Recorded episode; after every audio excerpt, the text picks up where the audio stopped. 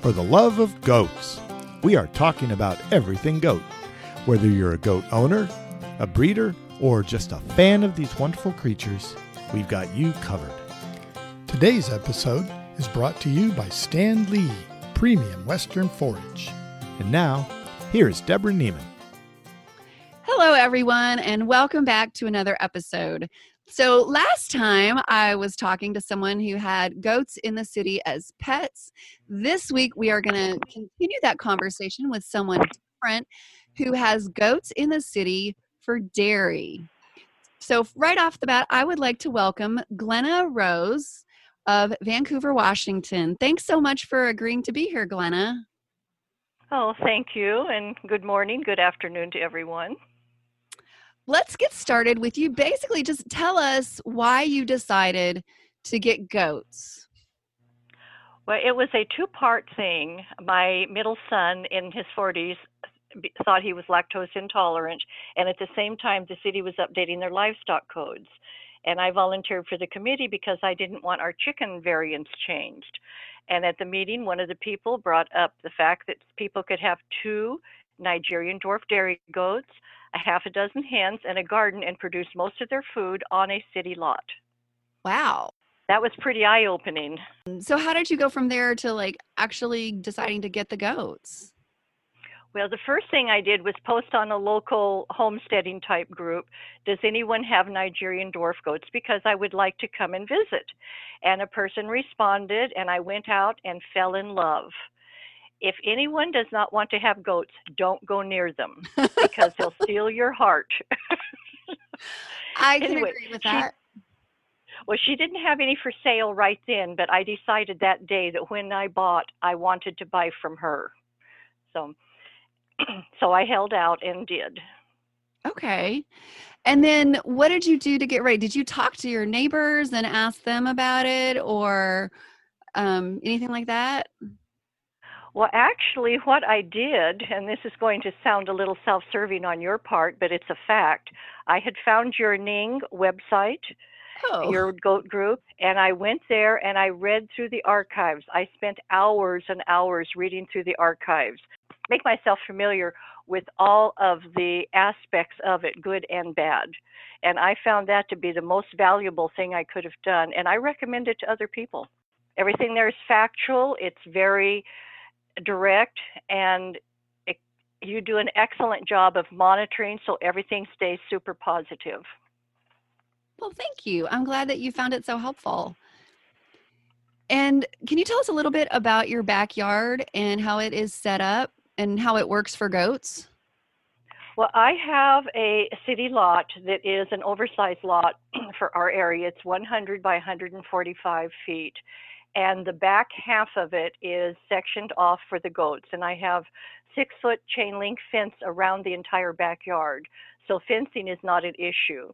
And there are padlocks on the gate so curious children can't come in to pet the pretty goats. Mm-hmm. And we built a barn and I built a 12 by 12 barn, did a lot of research into what I wanted. And basically, they have a whole section of the backyard that's theirs. Not that they don't escape into the main yard sometimes, but that's a human error, not a goat thing. Right. Yeah. And a six foot chain link fence is an excellent fence for goats. That's one of the few you can't things... get any better. Exactly. You yeah. get any better. It's one of the few things that goats really cannot get out of unless you give them a launching pad. So just don't put anything close enough to the fence that they could use as a launching pad to go over and you're going to be in great shape with a fence like that. What do you do during kidding season when your goats are kidding in terms of the housing? well, I have my barn is set up so I can section off a quarter of it. It's 12 by 12, and mm-hmm. I section off a quarter of it just for the doe that's expecting. So I try to space them out so no one's going to need the kidding area themselves on her due date or just before her due date, she's confined to that area as much as she objects. I have cameras in my barn so that I can monitor them from the house if I'm not out there. And my camera is both audio and visual. And I highly recommend that because during kidding season, you can become an absolute nervous wreck running back and forth. Yes. I always tell people they really need to have a way of monitoring their barn because I've just heard so many stories of people, you know, say, Well, I was just out there 15 minutes ago. She must have kidded like the minute I left. Well, one of my does did exactly that. I spent the because she was due. I spent the night with her. I napped in the straw that night. It was around six o'clock. I decided six a.m. I decided to go in, and I sat down. excuse me for a little bit, and I heard her give one little uh, bat on the monitor and went right back out. She was delivering her first fifth child or fifth child, fifth kid. she was had delivered five babies in that 25 minutes I was gone. Yeah, they can be very so that, amazing. that ma- it matters to keep a close watch on them. Do you have any issues with noise um, and the goats disturbing your neighbors or your neighbors? Because some I have heard of people like the police were called because they thought they heard a person screaming next door and it was actually the goat. I have not had myself because my goats are quiet, and I highly recommend that people, especially people who live in town, only buy goats that are dam raised because my observation is that bottle babies have a tendency to be more noisy. In fact, most of my neighbors did not even know I had goats until they physically saw them. And I think that says a lot for how quiet they are. Right. Now, when one's in heat, my original doe who I refer to as my senior doe, screamed her head off for three days. I actually put a sign on my fence because people were concerned about her uh-huh. that said, Don't worry, she isn't injured, she isn't ill, she just wants to go visit her boyfriend. and it was interesting to watch people's reactions. Some would laugh and some would look at her like, You poor little thing. That's great. I like that. That's a really good idea. Well, they do sound like they're being murdered when they're in heat and being very vocal. Mm-hmm, exactly. And that's why I tell people if you just want pets, then get a couple of wethers because otherwise they're going to come into heat every 21 days. And some of them may be quiet, but some of them may not. And do you really want to listen to a goat screaming her head off every 21 days?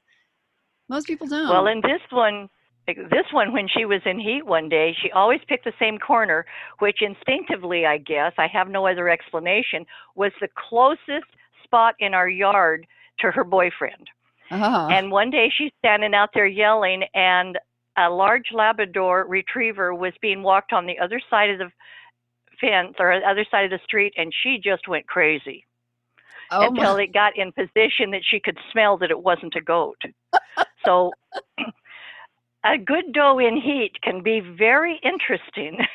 That is interesting. Oh my goodness. You know, it's funny that you mentioned that you suggest that people get um, dam raised goats because so many people think you have to get bottle fed to make them friendly. But when they are bottle fed, they also think that you are mom. And the only goat that I have ever had returned um, like right off the bat was this woman who bought a doe and a wether and the very next morning i got a phone call from her. She was in tears. She had not slept all night.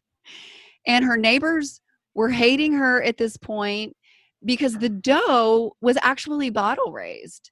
And apparently the doe never stopped screaming all night unless she Oh, would go out to the barn and sit with her.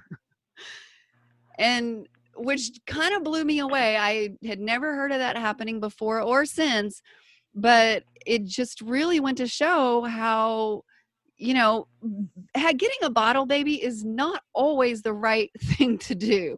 Like there's a downside to everything and every goat is different. And you know like this woman like she had it was one of those places in the country where people have like about five acres apiece. So your neighbors were not that far away from you. Um and No. so it was not a good thing to have a goat screaming all the time Well, my experience with a bottle fed baby was one of the quints that was extremely small.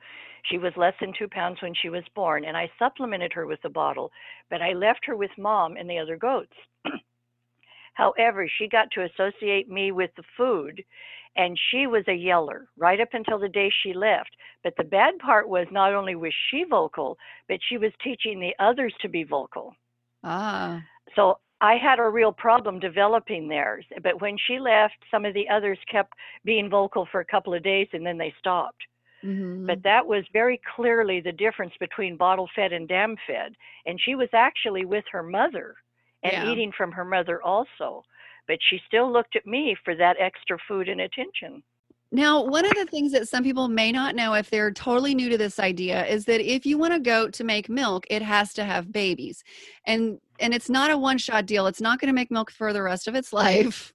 Um, so you will have to rebreed it, you know, somewhere between every year to every 2 or 3 years. And so um, you are on a very limited amount of property. You also have city ordinances to deal with that say you can only have a certain number of goats. So that means that you will have to sell your babies. And so, um, what does that look like for you? Like, how do you find the buyers and how do you feel about having to sell the babies and everything? Well, it's absolutely heartbreaking to sell the babies. And there's no two ways about it. And I'm grateful I live in town because if I lived in the country, I would have never sold any. and and that probably is not a good thing. Uh, what I have done is once I realized after the first year, because I still at breeding time, I had a, I had a lot of milk, and I just decided to see if she could milk through. I have one goat who unfortunately lost her babies at birth because of a huge mistake her mama person made. And she was well into her third year when I dried her up. And the only reason I dried her up was because my husband was ill. Now, she did not, her little body wanted to keep producing milk. It took me over three months to dry her up. And I finally just had to stop milking entirely hmm and that was very eye opening. I think that little girl would still be giving milk. Now, her sister, her older sister, also milked through two years. So I really think if you have a goat from a good dairy background, that you have a really good chance of having them milk through and only breeding every two or three years. Hmm But of course, it's going to depend on the goat. Right. Yeah, that's one of the things that I'm experimenting with now is to see. I'm trying to see if I can do make all of my goats if they will all milk for two or three years. Well, another thing about the milk, and this is a major reason I just got, or I decided to do this, is that every time you have a goat kid, there's risk, Mhm. and the fewer kiddings they have, the less risk there is. And I personally feel it's much easier on the goat's body to keep making milk an additional year than to grow babies that year. In fact, one of the funny things is if people ask me if there are any disadvantages to goats milking through, um, what we've seen is that after about a year, the goats start to put weight on. So sometimes they can get a little overweight, and you need to, um, at least I have with the goats here, um, we've had to try to cut back on the amount of grain that they get so that they don't get overweight because then if they get overweight they may have trouble getting pregnant in the future Well, and that would be a real consideration in town too, because they have a tendency to get overweight in town because they don't run around as much as if they were out in a field. i am so glad you mentioned that because um, i actually somebody bought a goat for me um, who lived in the city of chicago and the first year she brought the goat out for breeding no problem but then the next year when she brought that she wound up bringing that goat out i think three times the next year and the goat never got pregnant and the goat was very overweight and and i think it's because you know she had this tiny little chicago backyard and um, one of the things that they and i think the goats get bored because i've seen this with other people and when they're bored they make noise and then to make them happy people feed them oh, so oh, yes. so it, it seems that people with goats in the city, especially, that they may have problems with them getting overweight anyway. Have you had any issues with that? My goat that I mentioned was in her third year of milking has always been overweight. And I didn't realize at the time why, but she was a single and her mother had incredibly rich milk. And there were no other kids for her to play with. So she started out with lack of exercise that most kids would have gotten. Oh. And she has always been overweight. In fact, this is something that contributed to her problems when she kidded.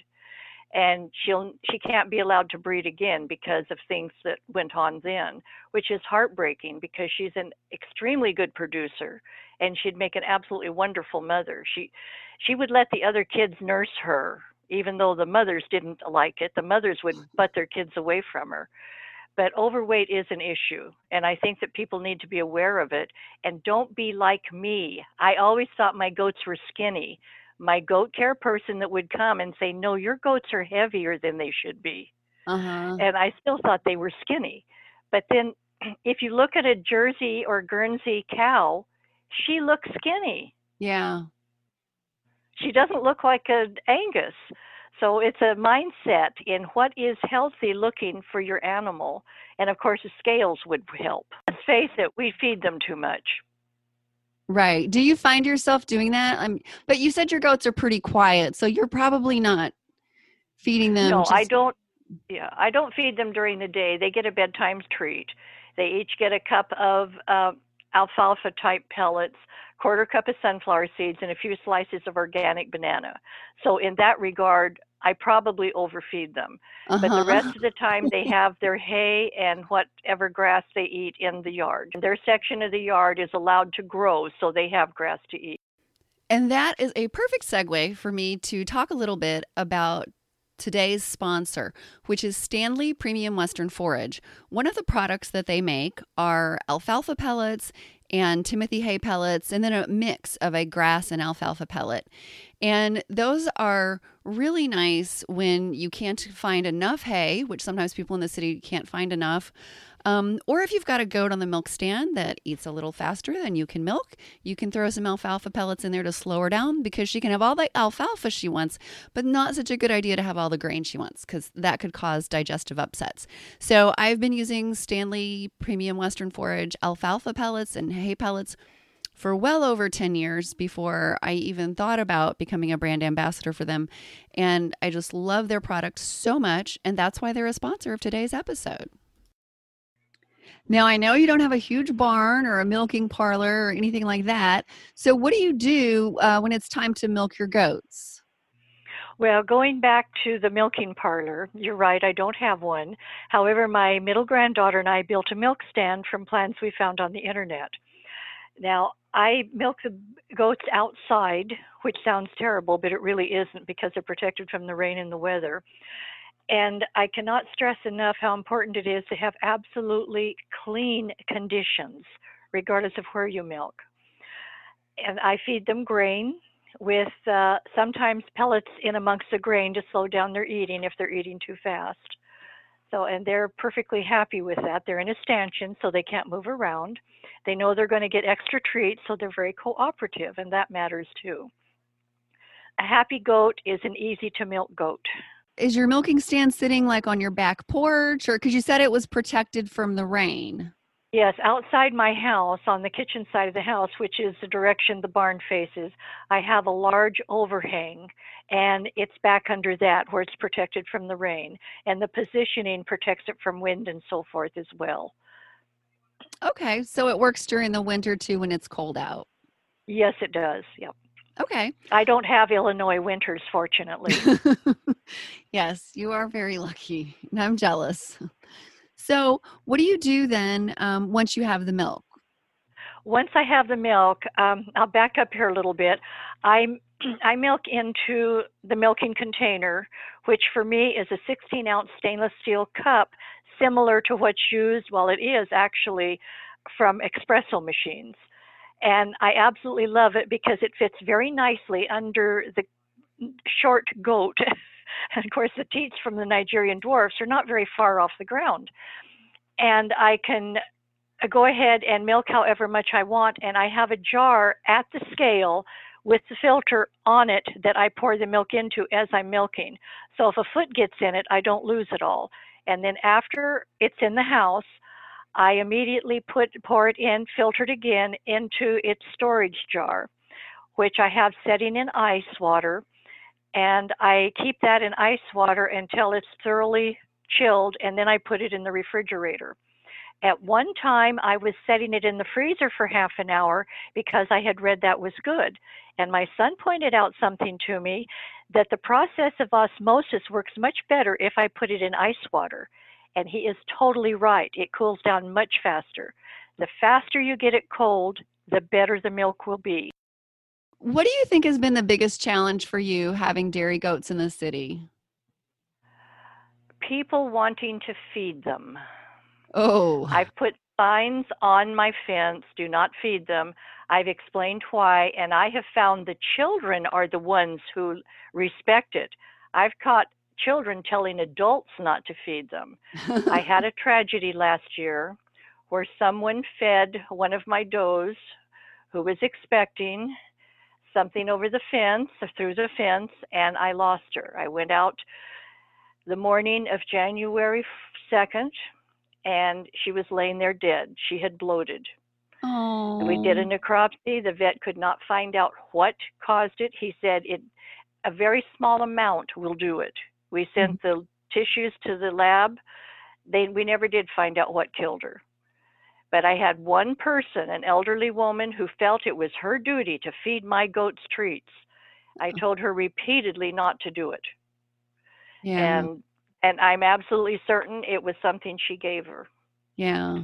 But that's probably the worst thing. And if there were a way for me to section them off where somebody would have absolutely no access from outside the yard, I would do that. That was heartbreaking. This was a doe, e- excellent dairy doe, beautiful conformation. I mean, you couldn't ask for a better doe, and I would not have sold that doe for less than a thousand dollars. Yeah.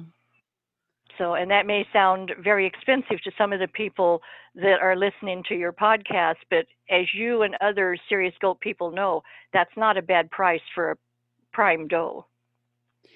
And it's kind of ironic because so many people think that goats can eat anything, even tin cans, which is absolutely not true.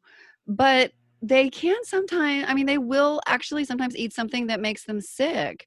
There was somebody on a Facebook several months ago who had a goat that got very sick and they took it to the vet and they cut open its stomach and discovered that it had eaten, oh my gosh. And I, this goat was in the house and this is why you don't have goats in your house because this goat in its rumen it had like hair ties and um little plastic toys. I mean the list of what was the uh, the list of stuff that this goat had had eaten was just astonishing to me.